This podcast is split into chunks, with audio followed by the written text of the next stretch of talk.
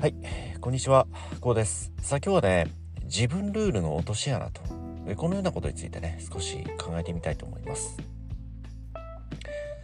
さあ、どうでしょうか？ご自身はね、何かしら、この自分だけのルール、自分ルールというものをね、お持ちでしょうか？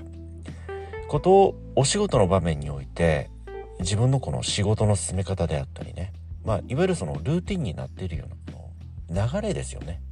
一つのお仕事の流れ。まあ、このようなものってね誰しも少なからずあるのではないでしょうか。まあ、この自分ルールって、まあ、ある意味ではとても心地いいですよね。自分のやりやすいやり方自分の進めやすい流れといいますかねそのような、まあ、そのような一つのこの心地よくね、まあ、自分の大好きな曲を聴くかのようなこの一連のねお仕事の流れ進め方って非常に心地いいと思うんですよね。でもそのお仕事の流れって例えばなんですけど1年前から変わっていないだとかねもっと言いますと5年前10年前から変わっていないこのようなルールだとかねこのような一連の流れってまあ少しばかり見方を変えますと非常に危険であるとこのような見方もできてくるわけなんですよね。まあ、これはなぜかというとやっぱりそのご自身の非常に心地のいいこの自分ルールですよね。そのようなものが今のこの時代今現在にマッチしているか合っているかということここにまあ今一度ね目を向けたい意識を向けていきたいということなんですよね。やっぱり時代って常に動いているしその人の価値観であったりねそれこそ世の中の流れもそうなんですけれど日一日刻一刻と変わっていっている変化をしているわけなんですよね。そのような変化の中でそのご自身のやり方だけがねお仕事の進め方のみがこう変わっていない。1年前と変わっていない。5年前と変わっていない。もっと言いますと10年前からね変わっていないとしますとこれは非常に危険である。危険である大きな理由というのはやはりこの自分ルールというものを持つということが決して悪いことではないんだけれどもその日一日それこそ刻一刻と変わりゆくこの時の流れですよね。時代の変化の中で果たして今現在のね自分自身のお仕事のやり方進め方が今の時代に合っているだろうか。今の時代それこそお客様のニーズに応えられているだろうかということを考えつつ自分のやり方お仕事の進め方を見直すある意味でのこのアップデートが行われているか。アップデートを日々ね行っているかということを改めて見つめ直す。反省してみるということなんですよね。まあコンフォートゾーンっていうね言葉聞いたことあるかと思うんですけれど非常にこの自分自身にとってのね心地のいい空間。このような意味があるんですけど自分にとっての心地のいい空間にいる間って当然心地いいですよね。その心地がいいからこそなかなかその空間から出ることができずにいる。これがやっぱり危険な状態なんですよね。その心地のいい空間に居続けるっていうことはそのある意味での現状維持じゃないですか。その現状維持ということは衰退を意味すると、まあ、このような言葉がありますようにやっぱりその心地のいい空間イコール現状維持をし続けるということはある意味では衰退をしていっている。時代の進歩時代の変化から見ますと後退をしていると。えこのように考えることもできてくるわけですよ。ともするなら今の時代に合っていないそのご自身のやり方お仕事の進め方というものはすでに時代遅れになってしまっている。このやり方が一番なんだと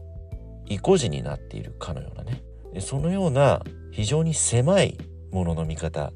これを振りかざしながらね王道を歩き続けていると。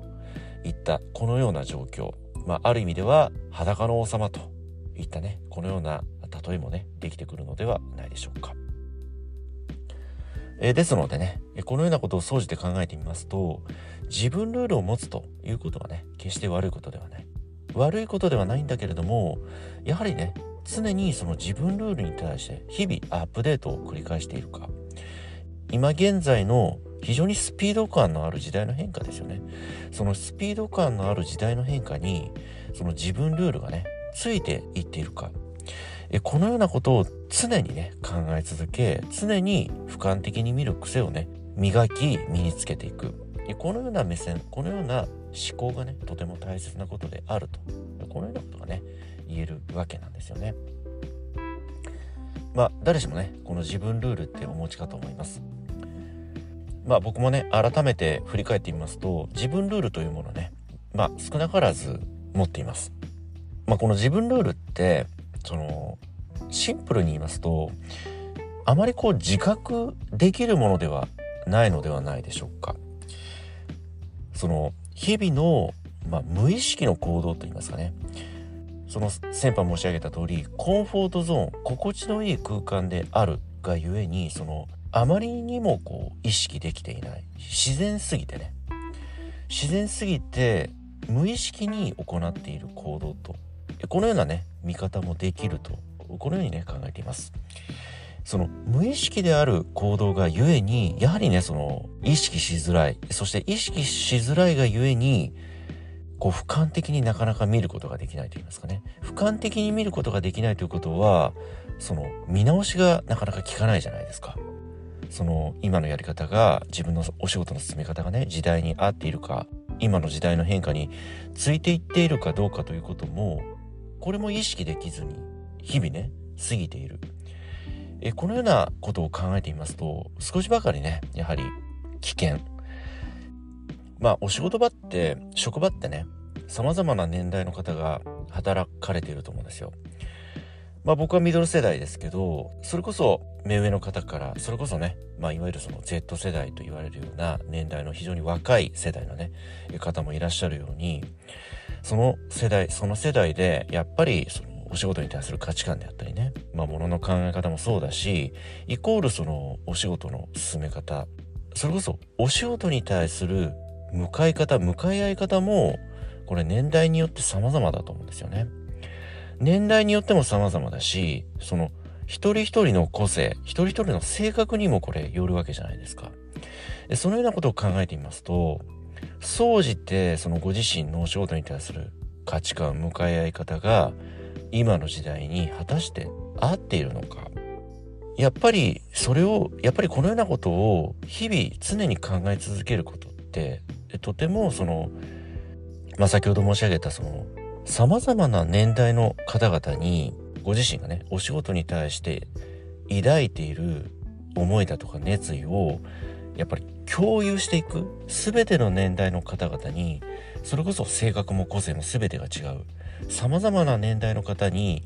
共有していくためにもねやはりその今現在のご自身がお仕事に対してね抱いている考え方価値観そのものをやっぱりこう日々見直していく見直していくっていうのは先ほど申し上げた通り俯瞰してみる癖ですよね俯瞰してみる癖というのはこのスピード感のある時代に合っているんだろうかもっと言いますと追従していっているだろうかついていけているだろうかということなんですよね。まあ、このようなある意味での自己反省ってひいてはお客様のためにもなるわけじゃない。お客様のニーズってこれも日々変化していますよね。その変化しているお客様のニーズにもこれある意味ではフィードバックされていくわけじゃないですかそのような考え方って。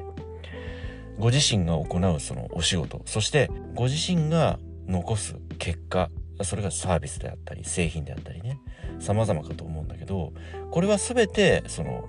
今現在のねお客様のニーズに